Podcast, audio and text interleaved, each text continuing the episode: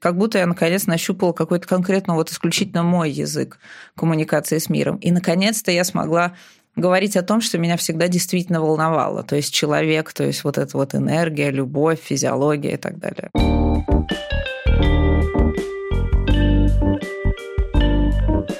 Здравствуйте, это подкаст «45+». Подкаст для современных женщин, которые собираются жить лет так примерно 100. Сейчас находятся где-то в середине пути. В студии нас двое. Я ведущая проекта Юлия Зинкевич. Напротив меня моя подруга-художница Татьяна Бродач. Таня, привет. Привет. Большая удача, что мы встретились в студии на Китай-городе, потому что у нас уже была попытка разговора по Зуму, а это совсем не то же самое, что вживую. И я очень рада, что мы встретились в Москве и можем действительно поговорить обо всем.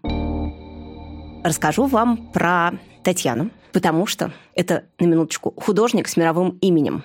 Но так было не всегда. Раньше Таня была архитектором.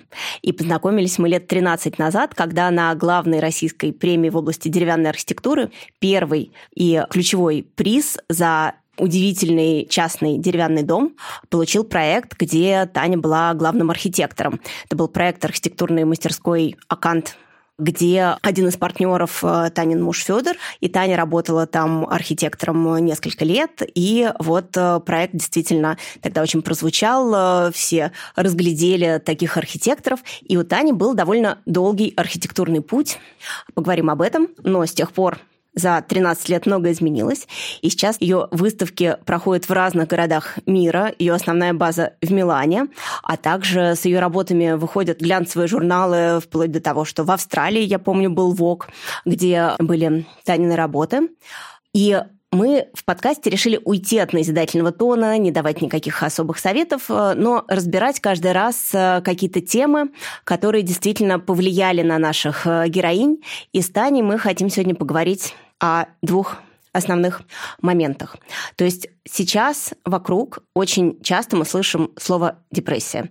Мы слышим от людей нашего возраста, от людей младше, вплоть до того, что от студентов и школьников. И это действительно какая-то такая история последних лет. Это слово часто нам встречается, но не все были внутри этой ситуации, и мы не очень знаем, как там внутри.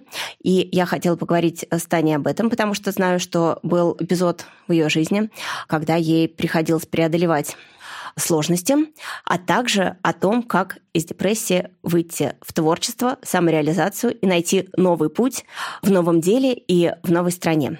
Тань, давай отмотаем на начало и расскажи вообще, откуда ты родом и с чего начинался твой творческий путь, когда ты была школьницей. Спасибо, что позвала, ужасно приятно. Я из Москвы. Я провела свое детство в таком еврейском квартале в Измайлово на Щелковской. Это были кооперативные дома.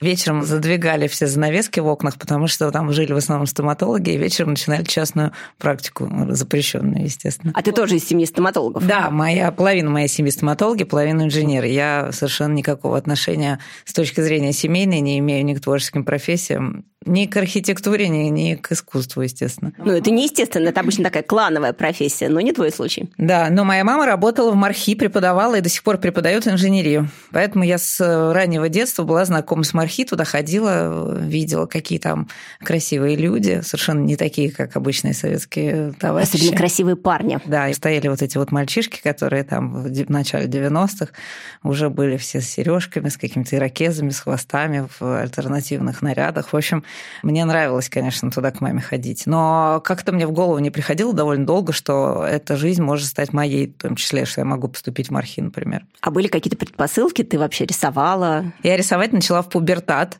Мне очень хотелось, конечно, как всем девочкам, отношений, но у меня их не было, я себе не нравилась. Я сублимировала вот недостаток отношений в моей жизни в рисунках. Мама мне приносила ватман из института, я лет 13-14 я начала этим заниматься. Я, значит, обклеивала свою комнату этим ватманом, и по ночам, я помню это, я рисовала какие-то эротические сцены. То есть пока все вешали плакаты Modern Talking, Rolling Stones, ты вешала ватманы и рисовала отношения. Ты знаешь, пару плакатов у меня тоже висело, конечно. Ну, в общем, я начала рисовать, да, это какие-то были мои личные истории, и в результате я сейчас чем-то точно тем же самым там и занимаюсь. Не изменила себя. А когда пришел момент уже выбирать вуз, то мои родители меня начали возить по каким-то тогда популярным экономическим, там, юридическим заведениям. Да, мне кажется, две были основные профессии для детей из хороших семей. Точно. Я еще закончила английскую школу, говорила на языке. В общем, короче говоря, в основном все дети шли куда-то туда. Но я даже из машины выходить не могла, когда мы подъезжали к этим институтам. В результате, в общем, махнули на меня рукой и разрешили мне поступать в Мархи. И самое смешное, что вот эти мои эротические картинки моя мама носила на консультацию к преподавателям по рисунку. Тут все приходили с гипсовыми головами, с отрисовками, с какими-то треугольниками, кубами, шарами, а ты с эротическими рисунками сразу зашла с козырей. Да нет, потом я тоже, конечно, приходила со всякими гипсовыми головами, но прежде чем поступить на курсы, моя мама консультировалась с этими преподавателями, есть ли у меня предрасположенность, талант, я не знаю, в общем, данные для этого дела. Талант обнаружился, поступила ты в Мархи. Да, я поступила в Мархи, я училась в Мархи, я поступила в Мархи в 1994 году, поэтому все прекрасные наши 90-е я провела в Мархи и вспоминаю эти годы с каким-то теплым, конечно же, чувством, потому что моя жизнь очень сильно изменилась, потому что я была девочка с окраины, а начала учиться в Мархи, я каждый день ездила в центр, в общем, это было здорово. Стала центровая девчонка. Стала центровая девчонка, познакомилась с очень классными другими девчонками, мальчишками, совершенно другими, из другого какого-то мира, мы там ходили очень много в киноцентр, знаешь, музей кино. Конечно, знаю, я провела и там всю юность. Да. И замуж ты тоже вышла за выпускника Мархи, у вас там есть некоторая разница в возрасте, но тем не менее среда одна. Ты знаешь, это удивительно, потому что на тот момент, когда мы встретились с Федькой, я уже какое-то время прожила в Италии, потому что на 5-м курсе я уехала в Милан учиться в Политехнико ди Милано, то есть на архитектурном факультете. И я уехала, и я проучилась, потом я проработала, провела, в общем, 2,5 года где-то в Милане. До этого я никогда не встречалась с мальчиками-архитекторами. Так вот сложилось. То есть ты шла в Мархи, понимаешь, там красивые мальчики, да. Но... Не встречалась. Но в результате у меня были отличные друзья, я со всеми дружила, но мои бойфренды, они всегда почему-то были какие-то из других областей, не знаю почему. Так сложилось, поэтому да, я не встречала, и в Италии я не встречалась с мальчиками-архитекторами, тоже были какие-то другие, из каких-то других областей, ребят. И когда я вернулась в Москву, мы познакомились с Федькой, мне он показался очень красивым, я очень падкая на все красивое. Так и есть, Федька очень красивый, продолжает быть. Это совершенно, я люблю все красивая. Вот ничего с собой поделать не могу, поэтому, наверное, как-то... Вот Аня сама красивая, я думаю, это очевидно. Спасибо. Тем славилась, кстати, в Мархи. Мне даже твои преподаватели потом говорили, что Таня, она всегда отличалась редкостной красотой. Ничего себе. Ну вот, видишь, я не знала. Вот теперь знаешь. Ну, видимо, я Италию полюбила по той простой причине, что Италия, наверное, самое красивое место на Земле. Да, и мне было любопытно как-то встречаться с архитектором. Так что мы познакомились с Федей уже после моего первого периода проживания в Италии. И ты зависла в Москве на 13 лет. Вы стали работать вместе. Да, так получилось, что дальше последовал такой долгий период в Москве.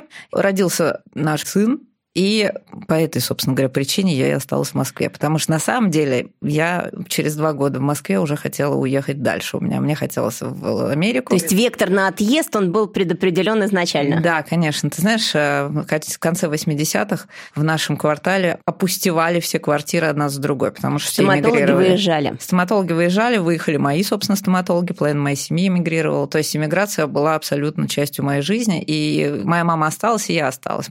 Но тогда уже я понимала, что я тоже хочу уехать. Ну, вот как-то во мне это было. И мне не очень нравилась советская жизнь, у меня были всякого разного рода проблемы в школе. Я хотела уехать с детства, я хотела чего-то другого. Рода проблемы в школе. Да. Свобода личности, да, видимо. Свобода личности меня всегда очень заботила свобода личности, уважение к личности. Вот. Сталкивалась я совершенно чем-то противоположным в школе, поэтому как-то вот такое ощущение, что я должна уехать, что я должна найти какую-то свою землю, найти свое место и сделать это сознательно, а не потому что не по причине рождения там или все. Вот во мне это было, поэтому как только я смогла, на 5-м курсе я уехала учиться. И дальше, когда я вернулась, я опять хотела... Слушай, ну у вас же сразу случилось совпадение, да? То есть ты попала в Милан и поняла, что вот оно то место. То есть у тебя не было каких-то мучительных поисков, вот как-то сразу совпали. Ты знаешь, в те годы не было никаких студенческих обменов, и выбрать место, куда поехать, было практически... Ну, было сложно. Я поехала туда, куда у меня была возможность. Там мои родители, какие-то их знакомые обещали помочь. помочь из академической среды, найти какое-то свое место в университете, какой-то статус, потому что ни Erasmus, ничего такого не было. Я договорилась в Мархи. В общем, я уехала, я пересидела жестко свою визу, потому что она у меня была 4-месячная, я ее пересидела там на год или на полтора. Ну, как-то, в общем, все мне сошло с рук. Выучила язык, адаптировалась, да. Милан мне понравился сразу, потому что Милан отличное место для архитекторов, для дизайнеров, для всех визуалов, на самом деле. Потому что там в цене как раз вот то, чем вы занимаетесь, да? То есть это в фокусе. Абсолютно. Милан живет дизайном, Милан живет модой. И это ты чувствуешь и видишь на каждом шагу, потому что безумное количество шоурумов, безумное количество студий, витрины, безупречные с точки зрения дизайна. На меня это тогда сильно впечатление произвело. То есть вообще это очень здорово, когда ты оказываешься в такой, знаешь, мастерской, где у тебя на столе заточены все карандаши, разложены все листы. Милан – это такой рай для художников или для дизайнеров. Все, что тебе нужно, находишь под рукой, находишь ответы на все свои вопросы, если тебя интересует, собственно говоря, вот эта область. Поэтому мне было там очень комфортно, очень вдохновенно. И те годы, когда я потом жила в Москве, я все время, конечно, ездила в Милан. То есть была демо-версия Милана, потом ты на 13 лет приехала в Москву и стала работать архитектором, собственно, по тому образованию, которое получила в Мархи. И нравилось тебе это дело? Да, мне очень нравилась архитектура, и сейчас мне очень нравится архитектура. А ты сейчас как-то вообще к ней причастна? Никак. Или так уже нет, на расстоянии? Нет, совсем не причастна, потому что, знаешь, архитектура – это full-time job, и моя любимая работа – это однозначно full-time job. Я хожу в мастерскую каждый день, я провожу в мастерской, ну, как можно больше часов, там, 8 точно, ну, иногда мне надо что-то еще, конечно, сделать, но как можно больше часов я провожу в мастерской. Слушай, это огромная удача, что вот ты осознаешь, что у тебя любимая работа, вот эта вот страсть, дело, да, и вот что тебе это хочется делать снова и снова каждый день. Это, конечно... Я это понимаю прекрасно. Я это понимаю прекрасно, насколько мне повезло, да. Но повезло тебе не сразу. Вот ты архитектор в Москве, вот у тебя семья. Дальше, как я помню, ты из этого живого процесса выключилась, потому что... Тут-то и случилась депрессия. Я как человек, который только слышал это слово из разных источников, но никогда не был внутри, не очень понимаю, как это там. Мне кажется, что депрессия, это же взгрустнулась, наверное. То есть можно просто сосредоточиться, придумать себе какое-нибудь новое занятие, и все пройдет. Но когда мы с тобой говорили, и ты мне рассказывала, как там внутри, оказалось, что это все иначе. Ты можешь рассказать вообще, откуда взялась депрессия, и сколько ты в ней прожила, что это за ощущение, что ты можешь, что ты не можешь в этот период, как из этого выйти? Да, я вот, например, в СУИ не употребляю слово депрессия, потому что я пережила настоящую тяжелую депрессию, и поэтому вот никогда не говорю, вот у меня депрессия. Я стараюсь выражаться в этом смысле точно, да. Слушай, я 13 лет в Москве. Мне кажется... Там была масса факторов, ряд факторов, которые привели в результате вот к этому брейкдауну такому. Мне нравилась архитектура, но чего-то мне не хватало, я не совсем на своем месте себя чувствовала все эти годы. Мне не очень легко давалось материнство по-настоящему, потому что я была ограничена в возможностях в смысле того, что я не могла уехать, когда у меня родился ребенок, то, чего я хотела очень сильно. А ты свободолюбивая, да, это очевидно. Я очень свободолюбивая. И я счастлива только в том месте, где я абсолютно свободна. Вот из этой точки я могу что-то строить, я могу всех любить, я могу быть счастливым человеком. На расстоянии? Как угодно. Но мне очень-очень-очень важно быть свободной. И, собственно говоря, я это поняла еще в 7 лет, когда пошла в школу. Собственно говоря, с чего начались мои проблемы в школе. Семья, конечно, накладывает на тебя массу ограничений, и я это не очень просто переживала. Видимо, чего-то мне не хватало в работе. В общем, я была не очень счастлива, не очень удовлетворенной, не очень на своем месте какое-то количество лет. Вот у меня есть ощущение, что ты все-таки знаешь свой путь, и это путь одиночки. Все-таки архитектура – это некое командное действие. То есть ты не можешь просто быть одним прекрасным архитектором, потому что вокруг тебя еще много людей других специальностей, без которых вообще дом не построишь, начинку его не создашь. Вот мне кажется, что ты, конечно, не про командную работу. Нет, я должна быть одна. Я по какой-то своей по психологическому устройству мне нужно очень много одиночества. Вот мне нужно 8 часов в день быть одной в мастерской. И тогда после рабочего дня я с удовольствием могу пойти с кем-нибудь выпить там или с кем-то встретиться, или даже прийти домой в свою семью и там поужинать, сделать ужин и все.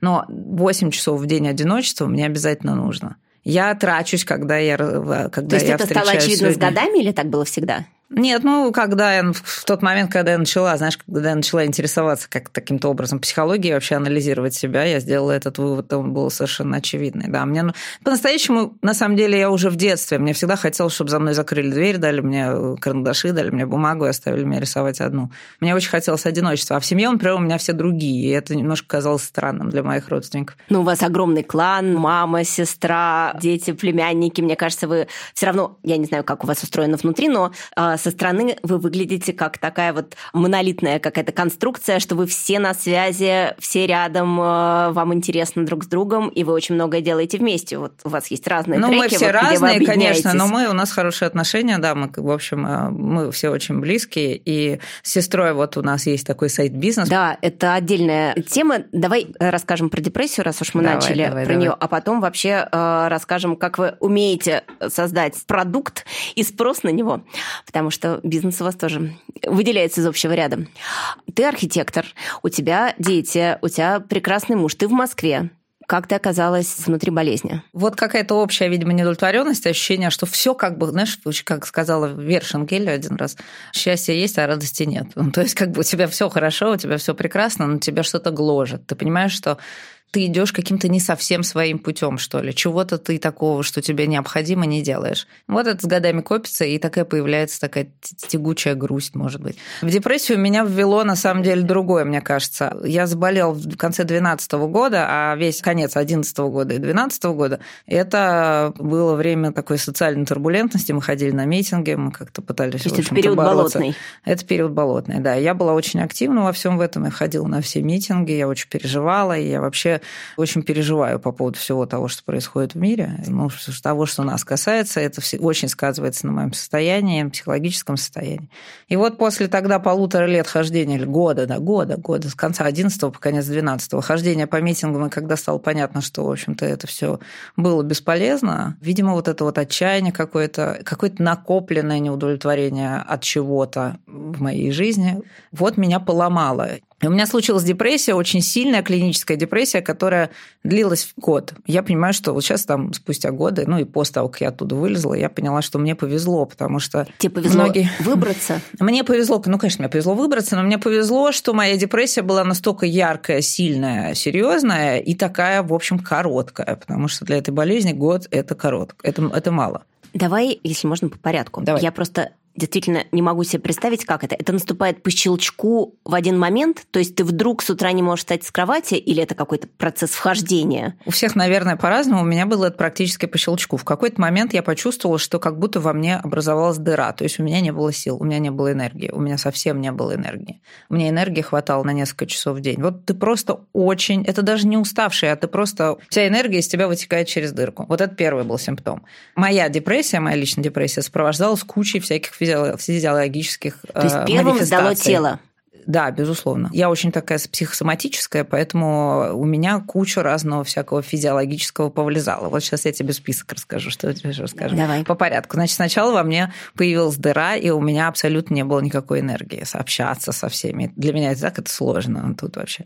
Вставать по утрам, в 6 вечера я уже хотела спать. И так, собственно говоря, весь год, по большому счету, продолжалось. Следующий симптом, который у меня появился, очень странный. У меня появился ком в горле. Непроходящий? Непроходящий. Надо понимать, что когда ты оказываешься в таком состоянии первый раз, конечно, ты о депрессии не думаешь, потому что ты думаешь, что депрессия – это психологическое состояние, а у тебя абсолютно очевидные, явные физиологические проявления. Значит, ты просто чем-то болен. В этом состоянии вот эта вот мысль о том, что ты чем-то болен, вызывает в тебе жуткую тревогу. То есть, начинаешь как бы... подозревать онкологию. Конечно, естественно, потому что это очень странно. Ну, ты идешь к врачам, значит, врачи у тебя ничего не находят. Ты идешь к врачам, к оторларингологу. Я пошла, потому что у меня был гом в горле. Это очень смешно, потому что, по-моему, это такое традиционно уже спустя, имея опыт, я понимаю, что это такой очень характерный симптом для этого состояния, но при этом все лоры тебя начинают сразу там что-то исследовать, говорить, сдать анализы и так далее, и так далее. Значит, ничего не нашли. Потом я переживала на какие-то гинекологические темы. Ну, в общем, как сказать, ты начинаешь переживать по любому поводу. Следующий симптом, который произошел, не знаю, через всё, месяц. Да? То есть во всех частях организма какие-то сбои. Да, у меня вылетела спина. То есть я помню, что я ехала к врачу поговорить о горле, и приехала поговорить о спине, потому что по дороге у меня вылетела спина до такой степени, что я рыдала от боли. В общем, у меня вылезла грыжа. Ну, она потом каким-то макаром прошла. В общем, ничего страшного не произошло. Но, в общем, со спиной я тоже помучилась пару месяцев. Дальше я не чувствовала вкус. Я чувствовала только температуру продуктов. Как я не чувствовала вкус, как в ковиде, да. В какой-то момент я поняла, что я не вижу цвета. То есть все для меня было серым. Были какие-то периоды, когда я, например, могла еще куда-то себя переместить, свое тело, и мне казалось, что мне будет лучше. Например, я уехала в Милан, потому что Милан всегда доставлял мне много радости. Я поехала в Милан себя как-то поддержать. Я помню, как я приезжаю в Милан, я иду по своим любимым улицам, и я обалдеваю от того, что они серые, что там я больше не вижу цвета. Вот такой вот, например, симптом. И постоянная бесконечная слабость. Плюс панические атаки, потому что ты себя накручиваешь. Для того, чтобы согласиться с тем, что у тебя депрессия, тебе должно пройти время. Ты должна прочитать какую-то литературу и так далее. Подожди, ни один врач не понял, что с тобой происходит? То есть они смотрели горло, спину, другие части тела и не понимали, что есть единая вообще причина? Нет, они отвечали на поставленные им вопросы. Нет. Ты знаешь, я весь год этот, когда я болела, я прожила без антидепрессантов. Я, конечно, понимаю, что если бы такое со мной произошло еще раз, первый человек, к которому бы я побежала, был бы психиатр, и я бы, конечно, тут же села на антидепрессанты, собственно, как делают многие. Но что было тогда? Я ходила к гомеопату. Это же 10 лет назад, мне кажется, тогда депрессия не была таким повсеместным диагнозом, то есть еще да, не нет, очень было очевидно вообще, что это. Нет, очень многие уже через это проходили, и поэтому, собственно говоря, весь этот год я на самом деле общалась с людьми, которые через это прошли. Вот, кстати, совет, что очень важно в таком состоянии общаться с людьми, которые через это прошли, потому что в таком состоянии ты свет в конце тоннеля не видишь совершенно. Тебе кажется, что единственный выход из этого – это смерть, что ты сейчас вот рано или поздно наконец найдешь источник вот этого твоего недуга, где у тебя дырка, где у тебя болезнь, где у тебя рак, и ты обязательно умрешь рано. Не то, что поздно. У тебя были суицидальные мысли. Нет, ты просто думала, что исход вот из такой вообще развалинности. Да. И ужасно важно, чтобы общаться с кем-то, кто тебе будет авторитетно рассказывать, что это болезнь, которая закончится, будет лучше. Антидепрессанты ты опрометчиво не употребляла, не понимая, что их надо употреблять, ходила к гомеопату и... Ты знаешь, я их не употребляла, потому что гомеопат меня бы бросил, если бы я начала употреблять антидепрессанты. А ты в этом состоянии, если у тебя есть хоть какие-то соломинки, ты так боишься их потерять, что все-таки эта гомеопат, она мне давала какие-то шарики, она лечила какие-то... Собственно, мы с ней всегда разговаривали о физических состояниях, не о психологическом моем состоянии. Со спиной что-то такое она мне давала, о том, о сём, там, ком в горле.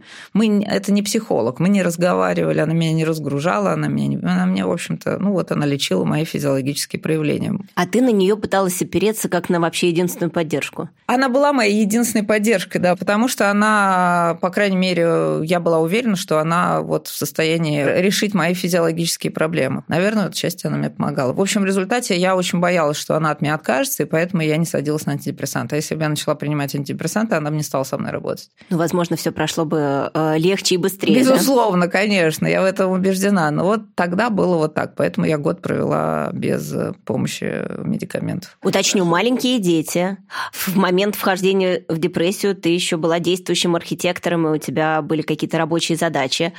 Что происходило внутри семьи? То есть кому ты делегировала детей? Удавалось ли тебе как-то ими заниматься вообще? Как это выглядело с точки зрения вообще обычных каких-то функций? Ты знаешь, удавалось ли тебе работать? Мне повезло. Я вот не помню. Мне кажется, что был какой-то немножко кризисный период. Но я помню, что работы у меня либо не было, либо было мало. Ну, в общем, я никого не подвела на работе. Или, может быть, я отдала свои какие-то проекты кому-то в мастерской. У нас была прекрасная няня, которая занималась детьми, и на этот период, значит, к детям добавилась и я тоже. То есть, в принципе... И тобой тоже занималась. И она мной тоже занималась. Мы жили все лето, я помню, на даче. Она кормила меня, кормила детей, я только ела и спала. И сажал дикий виноград вокруг дома. Это для меня была какая-то такая успокоительная. Вот, поэтому у меня, слава богу, была возможность вот таким образом профилонить год. Но спасибо, я так понимаю, Феде, что он дал тебе возможность вообще побыть с собой и как-то... Да, на самом деле от Феди требовалось меня, что называется, оставить в покое, дать мне возможность просто вот так вот пролежать в каком-то своем вот этом зомбированном состоянии, и что он и сделал, слава богу. Свет-то как проклюнулся в конце туннеля? В начале еще депрессии зимой я поехала в Индию. Я себя как-то дотащила до Индии. Это было непросто. Мне казалось, что, значит, вот я сейчас попаду на солнце, на пляж, я заряжу свою батарейку. Это так сработало? Нет, конечно. Но я провела там 2 недели, мне делали какую-то панчакарму, мне рассказали индусы про все мои болячки в организме. И вот этот вот доктор, который делал эту панчакарму, он мне сделал натальную карму. Это массажи с маслами, знаешь, вот эта вот вся терапия такая. В Керале ее в основном делают, наверное, во всей Индии. То есть это забота о теле, да? То есть это такая поддерживать тело. Это очень интенсивная забота о теле. Вообще это очень продуктивная, эффективная техника. Мне понравилась. Но он мне сделал натальную карту. И самое смешное, что он мне рассказал, что в этом состоянии я проживу до ноября. Был февраль. Подожди, что такое натальная карта? Давай поясним, потому что не уверена, что все используют это выражение. Ты знаешь, нет, я думаю, что все знают, что это такое. Это то, что тебе делает астролог. Это твоя как бы карта жизни. С астрологом мы поговорим в следующем эфире. Я люблю астрологию, я люблю астрологов, я люблю вот эти все натальные карты, потому что все астрологи всегда очень здорово попадали во все мои жизненные эстези, рассказывали мне, кто я и как, и что будет, и что было. И вот этот врач тоже, он мне рассказал, что до ноября я буду вот в этом состоянии. А дело было в каком месяце? В феврале, в начале года. Я не могла поверить. Ну, хотя бы отметка появляется, да? То есть надо дотянуть до осени. Я думала, я умру до осени, я уже не выживу, у меня не будет, где я найду ресурсов тянуть еще там полгода или там 9 месяцев. Кстати, он был совершенно прав, это закончилось в ноябре. В один день? Практически в один день. Ну вот закончилось и все. Да, и так, в общем, я прожила год, пытаюсь всеми средствами какими-то себе из этого вытащить, диетами, какими-то полынными сигарами. Это помогает? Ты знаешь, помогает любое действие. Вот когда ты что-то делаешь, это помогает в любом случае. То есть тебе хочется делать ничего, просто лежать с одеялом на голове, и когда ты себя вытаскиваешь, это уже движение, да? В целом, да, но просто когда ты что-то для себя делаешь настойчиво, то как-то психологически для себя это уже является какой-то там поддержкой, наверное.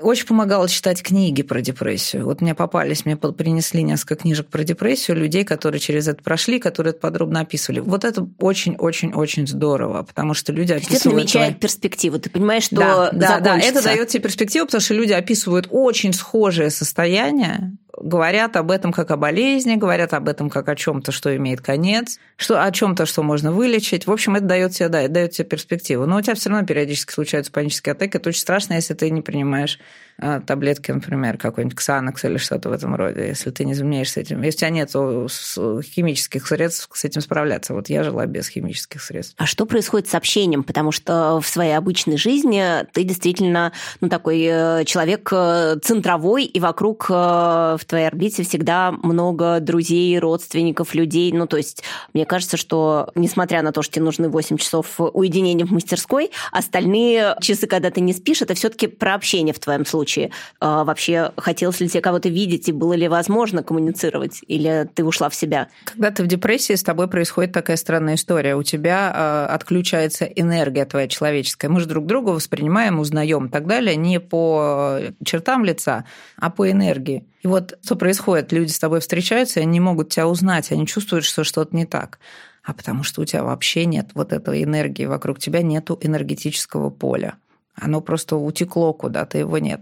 Получается такой конфуз. Они на тебя смотрят, спрашивают, что с тобой. А ты вообще не можешь давать. Ты не можешь, не хочешь. Поэтому я свое общение в этом году снизила просто до минимума.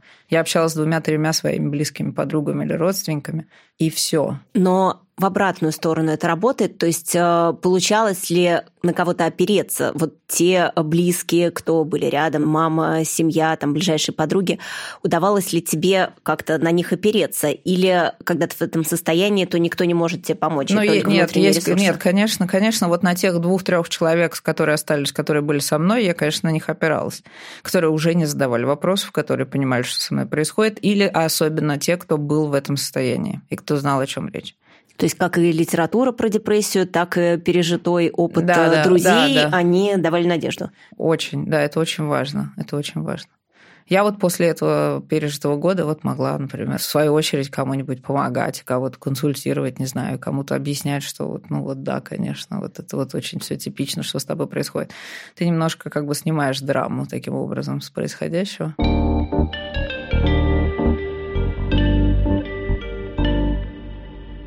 Вот ты год провела, по сути, сама с собой. Что этот год изменил вообще в каком-то твоем внутреннем устройстве? Ты понимаешь, он меня научил себя слышать. И это ужасно ценный навык. Потому что во время депрессии ты настолько хрупкий, что ты все время должен отвечать себе на вопрос, вот что тебе сейчас нужно, что ты сейчас хочешь, что тебе сейчас, какое действие тебе сейчас не нанесет травму. То есть, я не знаю, ты хочешь пить или есть, ты хочешь встать или ты хочешь лежать, ты хочешь открыть книжку или включить кино. Но тебе себя слышно, да? То есть, задавая себе этот вопрос, ты ответ, в общем, потому что, знаешь. Да, безусловно, потому что если ты сделаешь неаккуратное движение, то у тебя случится паническая атака, у тебя что-то случится страшное. Поэтому ты как по льду идешь исключительно на связи с самим собой. Ты очень хорошо себя слышишь. И, конечно, после того, как ты из такого года, из такой болезни, из такого состояния выкарабкиваешься, ты достаточно хорошо понимаешь, что тебе нужно делать дальше. И вот этот переход, он был в том числе переходом вообще на какой-то новый виток твоей жизни. Я помню, что в последний день депрессии ты купила коробку пластилина. Давай поговорим о том, что было дальше. Удачно, что это закончилось. В общем, довольно быстро закончилось и не медикаментозно. Это, на самом деле, суровый опыт, потому что, наверное, ну вот как я знаю по разговорам тех, кто оказывался в этом состоянии, все-таки лекарства выводят довольно быстро, и без них справляться за счет только внутренних каких-то установок наверняка сложнее, но тем не менее тебе удалось, и, в общем, наступил ноябрь, у тебя в руках оказалась коробка пластилина, и что было дальше? Совершенно случайно оказалась у меня в руках коробка пластилина, я никаких серьезных намерений не имела, мы хотели снять с подругой какое-то анимационное кино. Весь год я пыталась вытянуть себя так или иначе за уши из этого состояния. И в какой-то момент я взяла какой-то заказ архитектурный для своей приятельницы, стала что-то проектировать. И вот это творчество, оно, конечно, очень здорово помогало, оно очень отвлекало, оно очень как-то меня собирало и давало мне энергию. Надо сказать, что творчество всегда мне даёт энергию. Это, для меня это главный и единственный источник энергии. В ноябре мы с подружкой решили снять кино анимационное, я пошла за пластилином. Нам-то всем сразу приходит на ум. Но это интересное решение, где кино анимационное, а где вы с подружкой архитекторы. То есть почему такой жанр? Вдруг. Ну, хотелось что-то другого сделать. В принципе, мы всегда баловались каким-нибудь дизайном предметным, ну, еще чем-то таким параллельно архитектурной деятельности.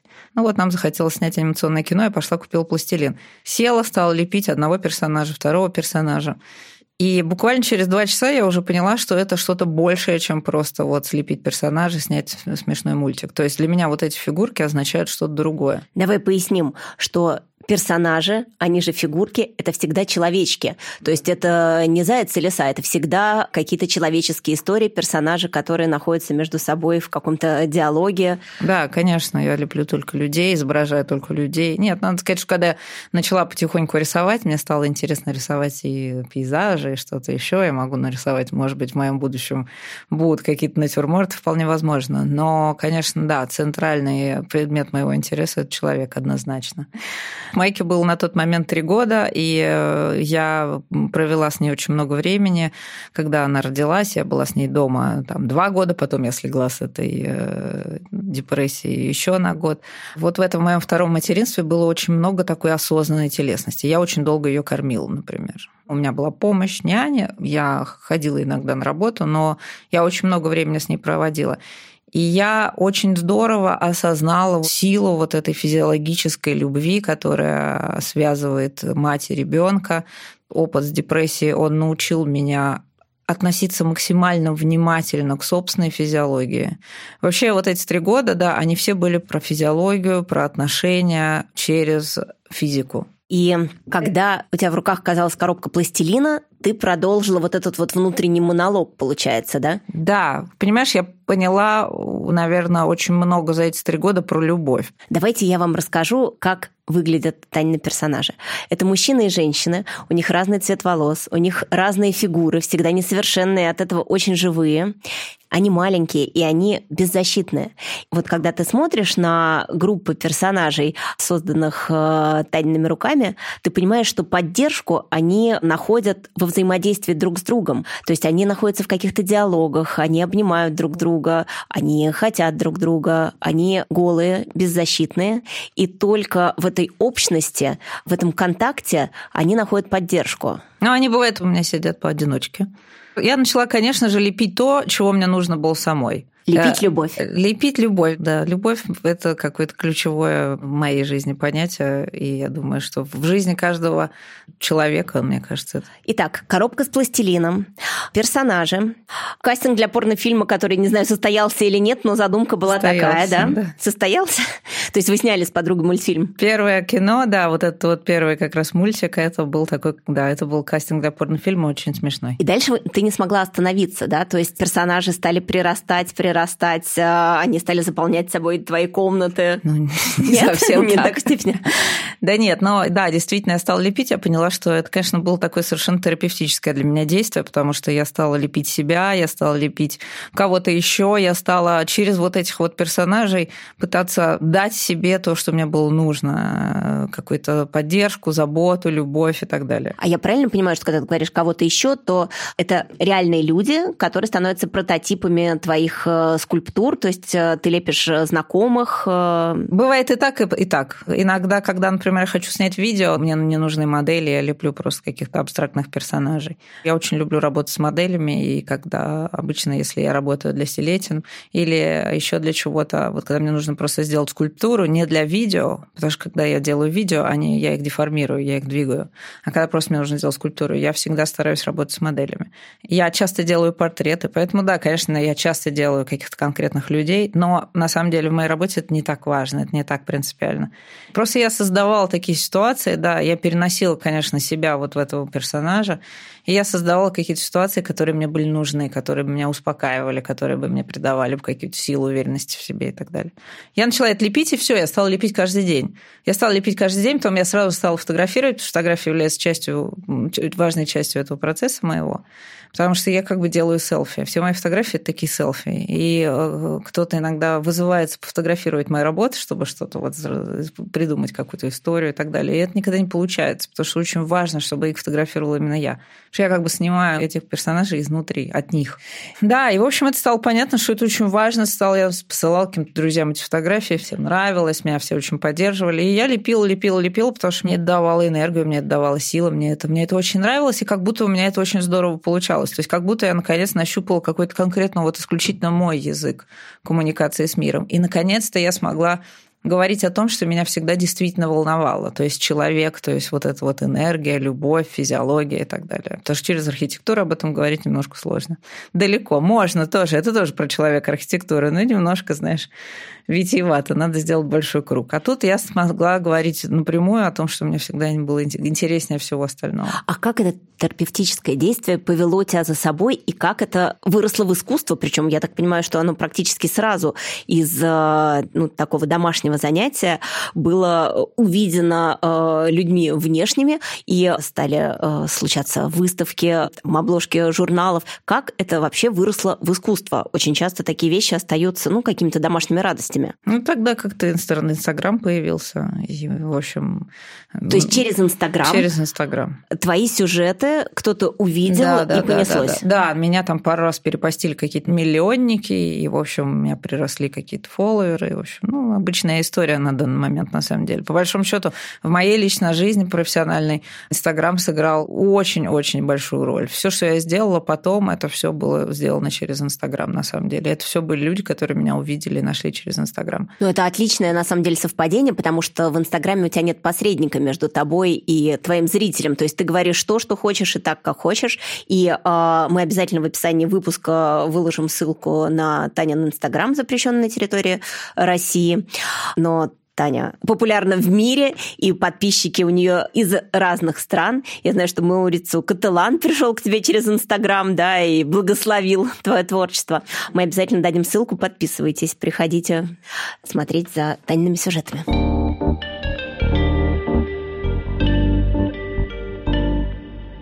В общем, лепила, плюс я вылезла только что из этой депрессии, и я как-то поняла, что я должна обязательно делать для себя то, что я считаю нужным, несмотря ни на что, я была полна решимости, потому что вот именно болезнь тебя этому, конечно, учит. Она дает тебе индульгенцию делать то, что тебе нужно на самом деле. И я поняла, что я хочу уехать, вернуться в Милан, и что я очень хочу поступить в Академию художества, о которой я всегда мечтала. А лет тебе было? 37. У тебя было 2 детей, семья, архитектурная карьера, и тут ты такая: поеду-ка я в Милан получать новое образование. Да. Ты поехала одна? Я поехала одна. Я, видимо, была настолько решительно настроена, что моя семья меня отпустила, и никто не сказал ничего против. Таким образом, действительно, в 2015 году я уехала в Милан одна, поступила в Академию художеств, я начала учиться. Это звучит непривычно, потому что когда ты мама 2 детей, и внезапно ты выходишь из этой системы условно и начинаешь жизнь с нуля и на расстоянии, тут вообще большая удача, что была такая поддержка семьи. Но я так понимаю, что Федя очень эмпатичный и принял это, и понимал, что это вот путь к выздоровлению, да? Как было дело? Конечно, это было непросто для всех, и главным образом для моего мужа. Безусловно, первые пару лет ему было совсем непросто, и, в общем-то, у нас были какие-то разговоры сложные, и так далее. Но он меня отпустил. Мне, конечно, повезло, потому что в нашей семье матерью был Новосельцев. Федя у нас прекрасный родитель, любящий отец, и он, в общем, замечательно взял на себя воспитание 2 детей. И я уехала. Конечно, я приезжала в Москву достаточно часто, раз там, не знаю, в 1,5-2 месяца я приезжала в Москву на 1-2 недели. Они, конечно, приезжали ко мне в Милан. То есть мы, конечно, были на связи, но настоящим актуальным таким вот родителем был папа. Мама была гостевая мама. А как надолго ты уехала? То есть был какой-то срок определен, что учеба длится год? Или ты уехала-уехала? Ну, знаешь, так никто не говорил, уехала-уехала, или там уезжаю на 2 года. Я уехала и начала учиться. Понимаешь, зная меня все эти годы, все равно было понятно, что я хочу уехать, что я не хочу жить в Москве, что я очень привязана к Италии, что я хочу рано или поздно жить в Италии. Понимаешь, поэтому, в общем, наверное, всем было ясно, что я не вернусь. Я уехала, я поступила в академию. В 2015 году у меня уже было достаточно материала, я сделала 2 или 3 выставки, по-моему. Что такое поступила в академию? Это конкурсная какая-то основа? Нет. Это как в институт поступать Суриковский? Нет? Нет, ты знаешь, мне мой архитектурный диплом дал мне возможность поступить на 4-й, 5-й курс. Фактически так. Это могло бы 2 года. 2-м высшим. Ну, в общем, меня взяли без всяких конкурсов, то есть у меня должно было быть какое-то подходящее первое образование. Я не знаю, как это происходит, когда ты еще не закончил институт. У меня уже был 1 диплом, я пришла, спросила, как вам поступить, я сказала, вот у меня такой есть диплом, они сказали, ну вот, присылай, делай определенным образом заявку, делай студенческую визу через Институт культуры итальянской, тут мы все отправили, все вовремя, все успели, там был набор документов, и меня приняли, собственно говоря, вот на вот эту 2-ю фазу, то есть в 4-й, 5-й курс. Там есть какая-то градация, живопись, скульптура, ты на что поступила? Да, конечно, там есть разные факультеты, я поступила на скульптуру. Вот. Честно говоря, я очень надеялась, что я получу каких-то технических знаний, которые мне очень хотелось, но оказалось не совсем так. Оказалось, что непосредственно лепить или рисовать художники в Италии учатся либо в лицее артистическом, либо отчасти на 1-х курсах академии. А на уже последних курсах академии это сплошная теория.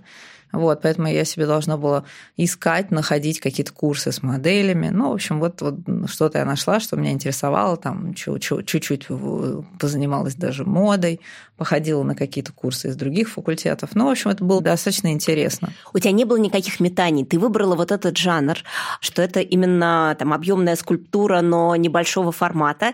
И ты стояла вот на этих рельсах, да, то есть ты не металась, поступив в академию, ты не пробовалась в жанре живописи, не пыталась высечь какие-то большие скульптуры из мрамора или сделать что-то из металла. То есть ты выбрала свой жанр, и так вот, однажды его наметив, в нем и работаешь. Ты знаешь, я никогда не хотела стать художником в абстрактном смысле этого слова. В каком-то смысле мой этот пластилин сам меня нашел.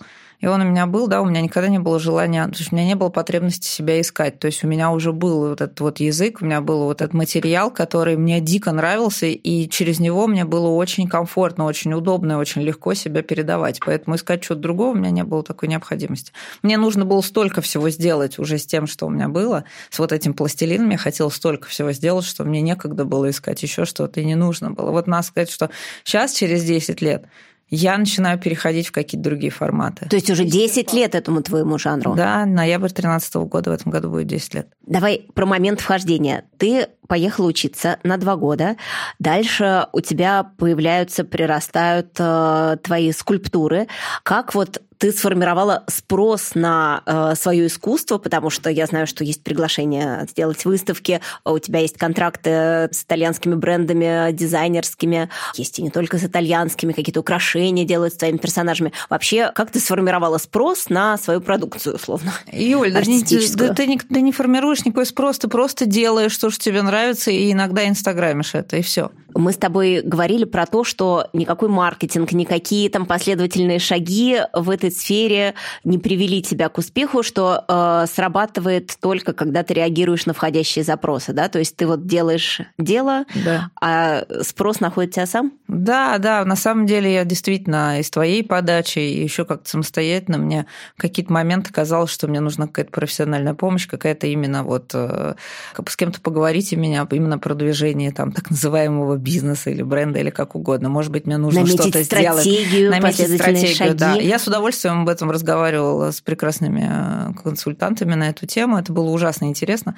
Но потом я понимала, что это в арте совершенно не работает. Единственное, что работает, это сидеть и работать. И делать то, что тебе нравится, и работать много. Ежедневно. И работать ежедневно, работать много. Ответ на любой вопрос в искусстве – это просто иди, садись и делай. Иди и делай, иди и делай, и все. Мне понравилась твоя метафора, что до конца марафона из сотни бегунов добегают трое, да, и добегают упорные. Ты знаешь, это секрет успеха, да. Секрет успеха, конечно, наверное, одна из составляющих успеха – это какая-то предрасположенность к чему-то, какие-то данные, но по-настоящему 90% успеха – это твоя любовь к тому, что ты делаешь, которая тебе позволяет бежать на длинную дистанцию. Потому что действительно, скорее всего, если ты добежал до конца марафона, ты оглядываешься и оказываешься, что из 100 человек вас всего трое. То есть ты понимаешь, что ты чем-то занимаешься, с тобой состартуют какие-то другие там люди, какие-то другие проекты и так далее. Проходит 3 года, ты все еще этим занимаешься, уже кто-то отвалился, еще 5 лет, еще кто-то поменял профессию и так далее. На самом деле, когда ты смотришь, читаешь, слушаешь истории успеха в арте про всяких знаменитых известных художников, ты выясняешь довольно быстро, что проснулись знаменитыми они через 30 лет серьезной работы, на самом деле, кропотливой, ежедневной.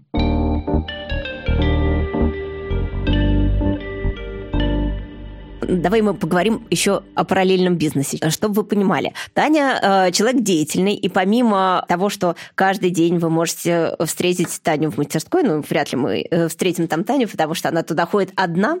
Почему? Вот. Я очень люблю, когда ко мне приходят гости, да, ко мне можно прийти в гости в мастерскую. И побыть моделью, например, да, потому что я так понимаю, что моделями становятся твои знакомые, люди, которые пишут тебе через Инстаграм.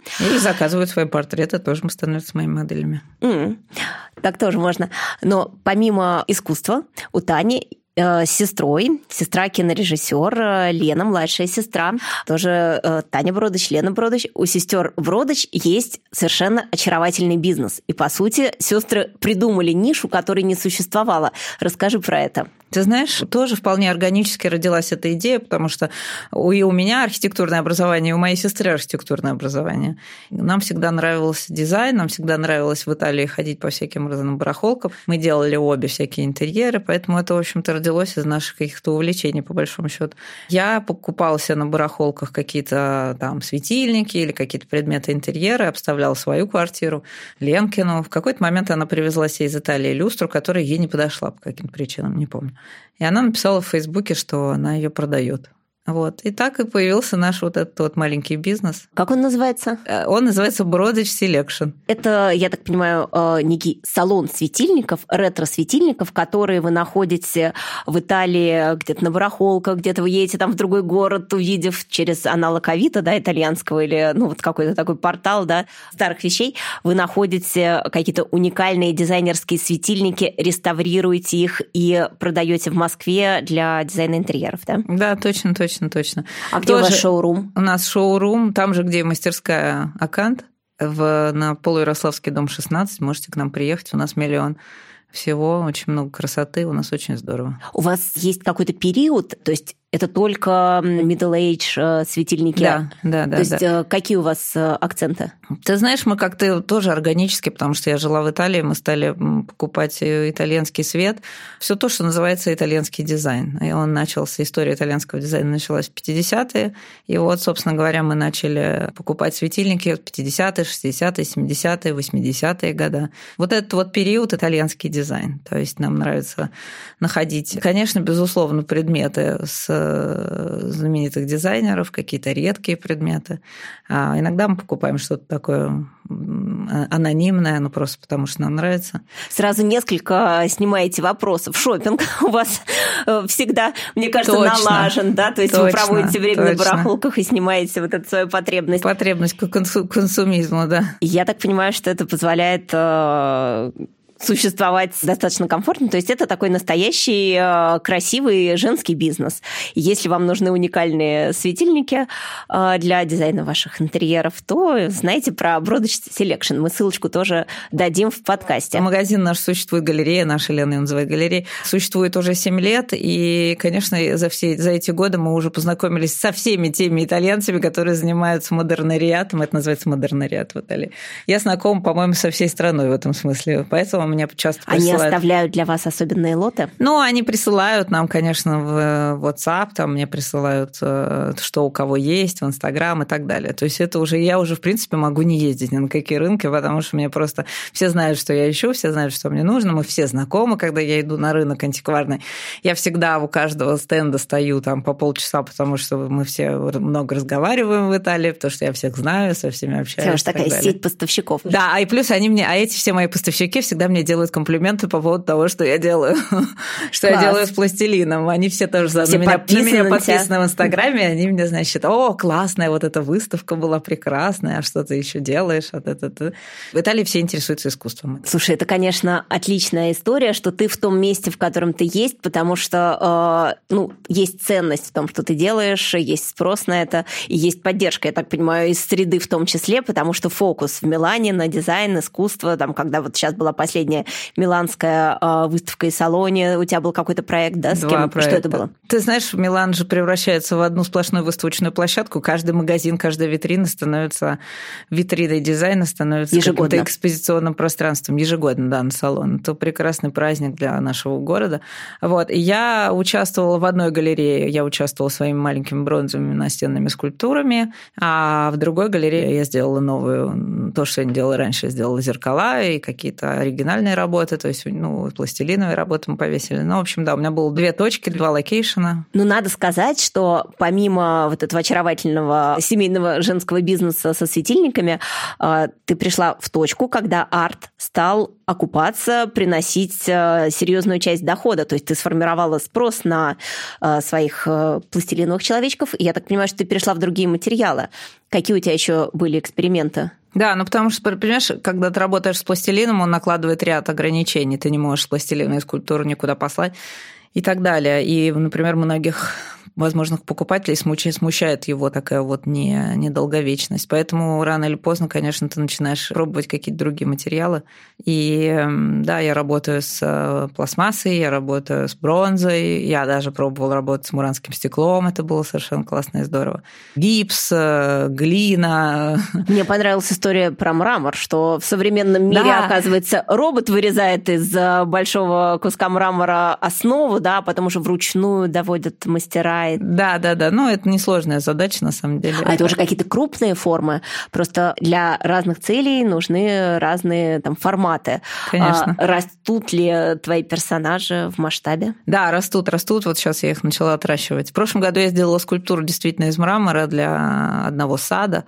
Это был такой интересный эксперимент для меня. А кто был прототипом этой скульптуры? Я позвала свою подругу, у которой была подходящая фигура. Она мне там на протяжении 1,5 месяца позировала. И я делала скульптуру, которую потом увеличили. В итоге в результате я сделала прототип этой скульптуры в гипсе, отправила его на производство Форта дей Марми, его отсканировали, робот вырезал болванку, вырезал практически скульптуру, на ней был лишний слой в 5 миллиметров, который уже снимала девочка специальная и доводила вот эту мраморную скульптуру до оригинала, скажем. А заказчики разглядели тебя через Инстаграм? Ты знаешь, в данном случае мы давно очень знакомы с этими заказчиками, мы уже делали совместные проекты, да. Есть ли у тебя какие-то выходы за пределы Италии? То есть, переехав в Милан, ты там обосновалась, я так понимаю, что вся семья потихонечку подтянулась, и теперь вы все там, но вот ты именно итальянский художник или у тебя есть выходы за пределы Италии? Нет, ну все-таки Италия открытая страна для всего мира, и, в общем-то, для меня Италия – это исключительно база. Конечно, у меня есть вот этот вот известный проект, о котором мы не поговорили, Seletti, с известным итальянским брендом. Что это такое? Ты знаешь, вот эта та самая история, значит, в 2018 году в Инстаграме меня увидел вот Маурицио Каттелан, который связан с брендом Seletti дружбой и сотрудничеством и так далее. И он ко мне привел Стефану Seletti, и они мне предложили выпускать меня, собственно говоря, делать проект для них. Это некая дизайнерская марка с сетью магазинов по разным европейским столицам, да? Да, мне кажется, что, наверное, это самый известный бренд в Италии, который делает вот всякие вот дизайнерские предметы интерьера. То есть такая арт-сувенирка. Арт-сувенирка, да, арт-сувенирка. Они работают с известными, они сотрудничают со всяким с рядом известных дизайнеров, известных других брендов дизайнерских именно. Они очень такой классный, веселый бренд, хороший. В общем, я была очень, конечно, рада этому предложению, с удовольствием согласилась. Я видела их магазин в Амстердаме, ну, то есть они действительно широкую имеют сеть по миру, и во всех магазинах Seletti представлены твои персонажи. Именно, да, у них есть несколько флагманских сторов, то есть их собственных магазинов, несколько в Италии, в Амстердаме есть, в остальном мире, по-моему, их продают ритейлеры. В Москве есть их магазин. Слушай, фирменный. А я так понимаю, что ты уже давно с ними в отношениях, это какие-то коллекции, которые обновляются, как это вообще устроено? Вот сначала, когда мы только познакомились, я сделала для них специальную серию из 8 персонажей. Это было 3 пары и 2 одиночные скульптурки. И они их, собственно говоря, стали выпускать. То, что делают Seletti, очень похоже на, собственно говоря, мои пластилиновые оригиналы. Как-то так получилось, что, в общем, возникла вот эта вот концепция Love is Verb. Теперь, значит, под этим названием проходят все мои коллекции у Seletti. И, собственно говоря, я сама очень часто использую, значит, вот это вот выражение в описании к своим работам. А я помню, что там есть не только фигурки, но есть еще предметы интерьерные из твоих персонажей. Появились какие-то светильники. Да, сначала мы сделали первый эдишн с 8 человечками. Потом через 2 года примерно мне позвонил Стефану и предложил сделать новую серию. Он сказал, ну что мы будем... Хорошо продаются, видимо. Давай сделаем новую серию. Я сделала еще 10 персонажей. Это у них теперь целый отряд моих персонажей. И еще он меня спросил, вот не хочу ли я подумать о том, чтобы сделать светильники. И ты знаешь, это для меня был ужасно интересный опыт, потому что сначала я подумала, я в Милане такое количество великолепных дизайнеров, и вот я должна сейчас стать дизайнером и придумать светильник, я не справлюсь. Но справилась. И я очень довольна этим проектом. Да, выпустили, прошлым летом вышли 3 лампы, которые, на самом деле, на мой взгляд, в общем, на лампы не похожи, потому что они остались, что мне нравится, что они остались скульптурами, но просто над моими персонажами стали немножко побольше мои персонажи, и над ними... Такое облако. И над ними света. Пролетает облако или, может быть, простыня, которая, значит, левитирует над моими героями. Вот, и вышли эти 3 лампы, я им ужасно довольна, мне очень нравится, говорят, они очень хорошо продаются, стали популярными. Ну, говорю же, Тань теперь художник с мировым именем, но я помню, что мы говорили про то, что ты пыталась наметить стратегию, то ли тебе хочется стать там художником, который продается в нью-йоркских галереях, в общем, у тебя были разные векторы, к которым ты примеривалась, но пришла к какому выводу? Делай, что должно, и будь, что будет. На самом деле нужно просто работать, и что-то произойдет, что-то случится. Действительно, в моем опыте срабатывало исключительно то, что приходило извне ко мне. А я единственное, что могу сделать, чтобы спровоцировать какие-то приятные предложения или какие-то приятные возможности, это просто сидеть в мастерской, работать и рассказывать об этом миру, да, то есть постить в Инстаграме. И лепить любовь. Я помню, мы говорили про то, что почему ты не хотела бы, чтобы твои герои стояли там на площади и были бы вдвойне беззащитными. Ты за них в ответе, ты должна им дать дополнительную степень защиты. Да, точно, поэтому мне не хочется их видеть на площадях городов, мне хочется их видеть в каком-то защищенном контексте каком-то. И я так понимаю, что так как это твоя страсть и действительно твое дело, вот ты видишь себя за этим занятием еще на долгие годы вперед. То есть это вот твой вектор, которому ты не планируешь изменять. Да, на самом деле я понимаю, что сколько я буду жить, столько я буду заниматься ровно этим, и ничем другим я заниматься не смогу. Это очень здорово это понимать, потому что когда ты начинаешь думать, что ты недостаточно результативна, что вот ты уже 10 лет лепишь, а вот чего-то, чего бы тебе хотелось, не происходит, да, с точки зрения карьеры, например. Но происходит что-то другое, то есть тебе бы хотелось в Нью-Йорк, а зовут куда? Зовут в Манилу, да. А Манила это вообще, прости, где? Филиппины. Едем в Филиппины. Посмотрим, вполне возможно. Тоже неплохой вектор. Но просто вот это вот осознание, что бы ни происходило, как бы мир на тебя не реагировал, ты все равно всю жизнь будешь заниматься только этим, и ничто не собьет тебя с твоего пути. Это очень классная позиция, она очень выигрышна. У тебя путь был предопределен изначально, да, то есть ты рисовала любовь, будучи подростком, ты сходила в архитектуру, прожила там какое-то время, а потом ты вернулась теперь уже к лепке той же темы, с которой ты начинала, и это действительно ты, это твой способ коммуникации с миром. Сейчас вы уже собрались все вместе в Италии, дети, Фёдор. И расскажи, как ты себя видишь лет так через 20? Есть какая-то точка, куда тебе все-таки хотелось бы прийти? Ты знаешь, через 20 лет не знаю, но у меня уже несколько лет была почему-то идея про мои 50. Вот сейчас мне 46. Ну, уже скоро. Что будет через 4 года? Мне ужасно хотелось дом с большой мастерской. Мне хотелось, чтобы у меня было много выставок и много работы. И вот я себе представляла, что я живу в доме, много-много работаю, связь с миром у меня через интернет и много разных всяких интересных задач. И, наконец, оставили тебя в покое с твоими фломастерами, как ты с детства мечтала, да? Закрыли за мной дверь. Да. И вот, собственно, теперь уже, я так понимаю, с кистями и с маслом, да? То есть ты примериваешься к живописи. Да, меня сейчас это тоже очень интересует, да. Ну, посмотрим. Вот я сейчас начала новый проект, который еще не показываю ни в Инстаграме, нигде, потому что мне надо его довести до какого-то конца. Дом-то уже проклевывается. И проклюнулся тот самый дом, да, здорово. Вот как раз, я думаю, года 3-4 мы потратим на то, чтобы... Где он находится? Он находится на Lago di Iseo, это озеро Изео, известное тем, что в 2016 году болгарский художник Кристо, значит, обернул там остров. И туда потянулся народ, потянулись арт-туристы. Да. И вот мы купили там на горе дом, и теперь нам нужно его полностью переделать, потому что это практически стена с видом. Ну, когда в семье двое архитекторов, я думаю, что это будет красиво. Да. Так что мечта реализовывается. Гостевых комнат предусмотрела очень достаточное много. Количество. Ну да. Все едем. 3 совета от художницы Тани Бродач, от матери 2 детей, от экс-архитектора и от человека, который очень точно знает, где его путь. Ты знаешь, мне кажется, у тебя в подкасте кто-то уже об этом говорил недавно, но это все-таки очень важно. Закрепим пройденное. Да, закрепим. Мне кажется, что очень важно маску сначала на себя, потом на соседа. Очень важно все-таки сначала позаботиться о своем благополучии, потому что за тебя реально, на самом деле, никто не проживет твою жизнь. Главный совет – это заниматься тем, что тебе очень нравится, и что тебя делает счастливым. Вот это очень важно. И все придет. А еще парочка. Мне кажется, что чтобы добиться успеха, нужно просто очень много работать. В свое удовольствие. По-моему, это всегда работает. Если что-то идет не совсем так, как вам нравится, не бойтесь делать резких движений в жизни и менять что-то. Мне кажется, это очень важно. Иметь смелость менять в своей жизни. И вполне вероятно, что впереди вас ждет успех. Да. Тань, спасибо большое. Это был подкаст «45+».